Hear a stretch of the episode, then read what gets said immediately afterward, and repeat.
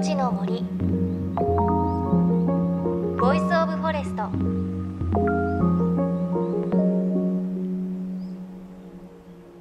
おはようございます。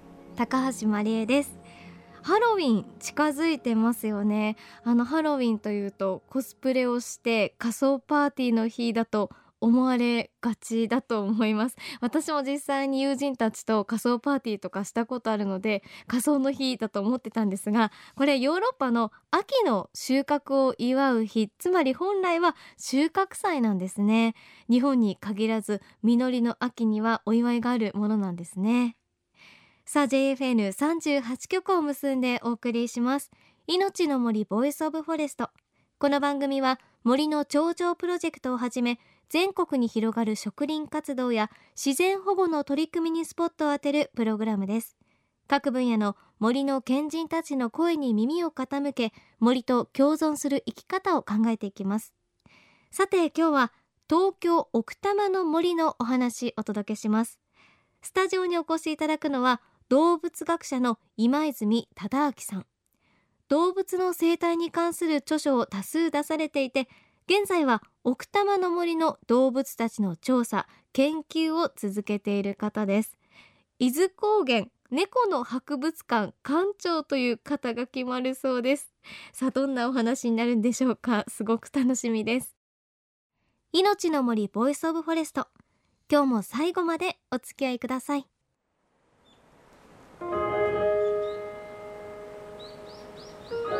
命の森 Voice of Forest。命の森 Voice of Forest。今日は東京奥多摩の森のお話いろいろ伺います。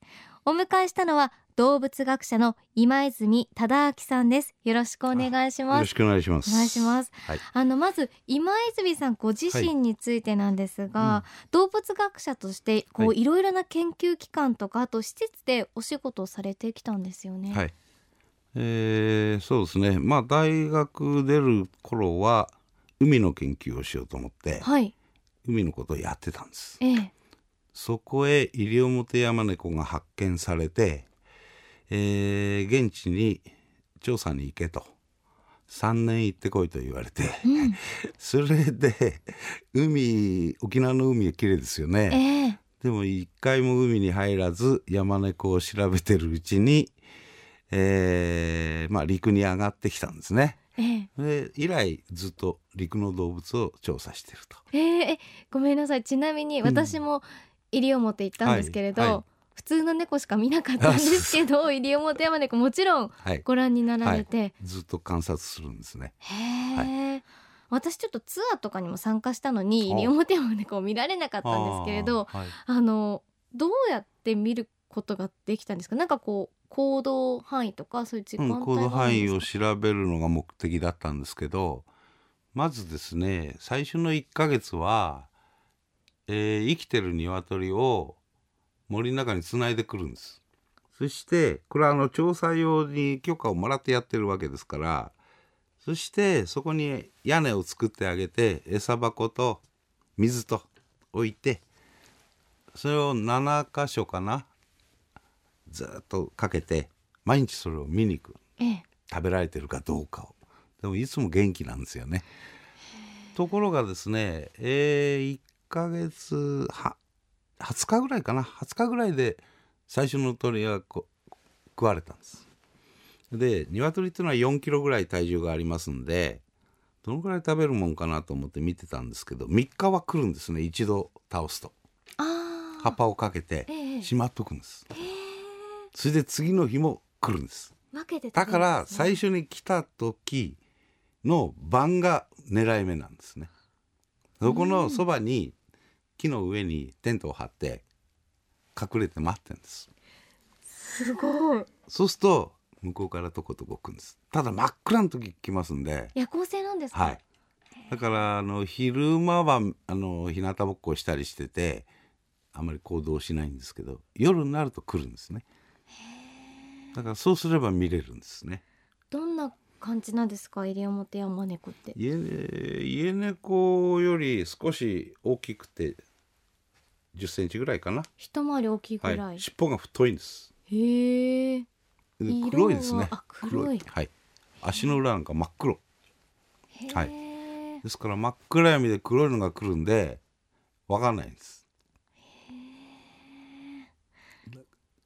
見てみたい。へえそうなんですね。あので現在はこう伊豆高原猫の博物館のあ館長を務めながらあその奥多摩の調査もされているということで今ちょっと伊豆高原猫の博物館っていうのもだいぶ私引っかかってはいるんですが今日は奥多摩の森ということではい。あの奥多摩いいっておっしゃってましたけれど、なぜ奥多摩だったんですか、うん、奥多摩はまあまず東京都っていうことですね。ええ東京都にも熊がいるっていうと結構びっくりするんですね。確かにそれで東京都でありながら非常にあの自然が残った地域だと。それであの奥多摩っていうのは面白いかなと思ってるんです。へえ最近もこう奥多摩の森に行かれてるんですか？はい。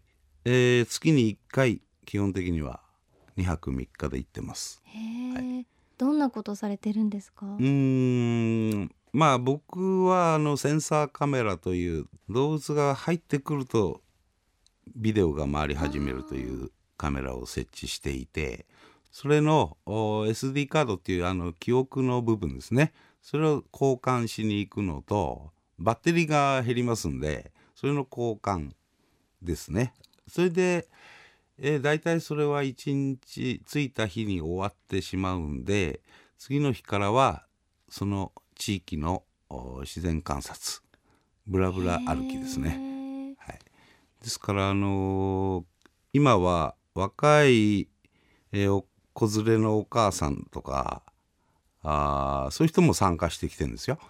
で僕はあの基本的には調査をする。で次の日からはまあ自然の中を歩くということで、えー邪魔じゃなければ連れてってくださいっていう人が結構いて、それであの一緒に歩いて、えー園内園内っていうか山ですけど、ええ。その中を歩いてるんです。そうするとこの間は初めて来たお子さん6歳だったかな。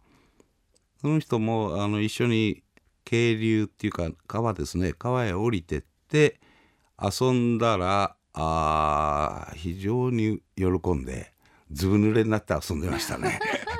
だからああこういうことが必要なんだなと思って。だから一日は調査しては半分はまあ、えーそういう自然に入ってみたいっていう人を連れて一緒に歩いてるんです。はい、あのさっきカメラのお話ありましたけれど、ってことはその撮影が終わったらカメラの映像を見るわけですよね。はい結構動物って映ってるんですか？あ映ってます。へえ。えー日本にいる哺乳類中型以上の哺乳類すべて映ってますね。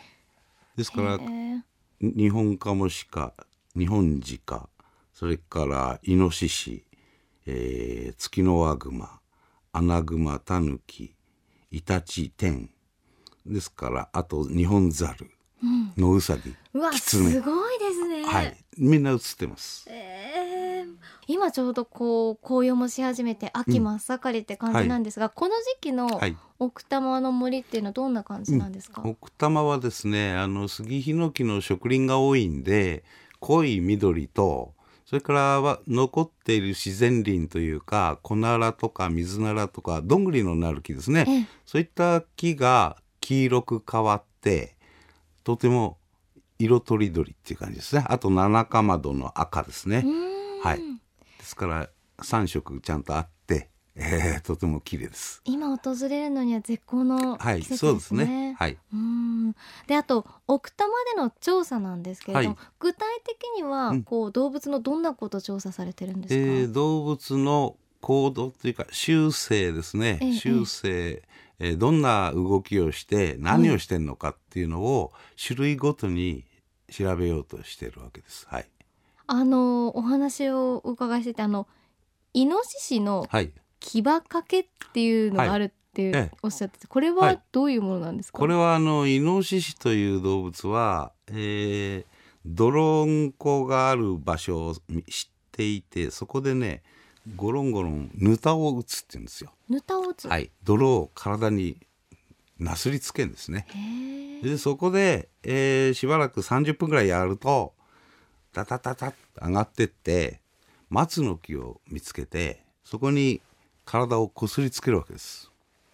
それでその時に牙掛けといって牙で松の幹を削るんですね。ええそうするとそこから松ヤニが出てきますよね。ええそれを体になすりつけて多分まあ虫よけ？虫よけにしてんじゃないかと。ですからそこの下に行くとイノシシの毛が落ちてるんです。特有のね。長い毛で先が3つに分かれてるんです。それがあれば絶対に来たと。でそこの泥を調べないといけないんですね本当は。ええ。そこにあのダニとかノミとかまあそういったものがいれば確実にその寄生虫をを取るために泥浴びをして牙掛けをやるということが言えるんですね。ただまだ泥を集めるまでは行ってないと。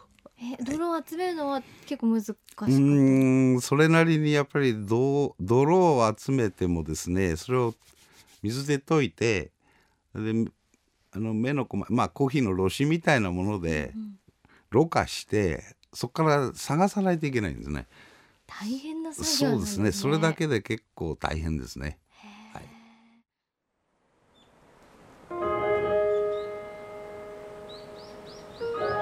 命の森。 Voice of Forest。命の森 Voice of Forest今朝は動物学者今泉忠明さんにお話を伺いました。いや面白いですね。特にあのイノシシの牙掛けこうね泥を体に塗ってあとこうパパって登っていて松ヤニをつけて虫除けするってなんかこう人間で言うと、まあ、お風呂に入って虫除けスプレーするみたいなそんな感じだと思うんですけれどあれですねイノシシも虫嫌なんですねそういうことを考えないでこう淡々と動物たちって森の中で暮らしているのかと思ったらやっぱり行動一つ一ついろいろ意味があっていろいろな知恵をこう工夫して出して生きてるんだなっていうのすごく感じました。ね松屋に塗れば虫除けになるんだってちょっと思ったんですけれど。あれ人間塗ると肌荒れるっていうかかぶれるんですね。私知らなかったので やんなくてよかったなって感じしますけれど。あとでもそういう効果があるなら他の動物でも松ヤニをこう体に塗ったりする動物っているんでしょうかね。何かもし情報とか知ってることあったらぜひ教えていただきたいなと思います。なんか動物の痕跡とかこう知恵ってすごく面白いなと思いました。来週も引き続き動物学者今泉忠明さんのお話お届けします。さて番組ではあなたの身近な森についてメッセージお待ちしています。メッセージは番組ウェブサイトからお寄せください。イノシシの牙掛け見たことある方いらっしゃるでしょうか？命の森 Voice of Forest。お相手は高橋まりえでした。命の森 Voice of Forest。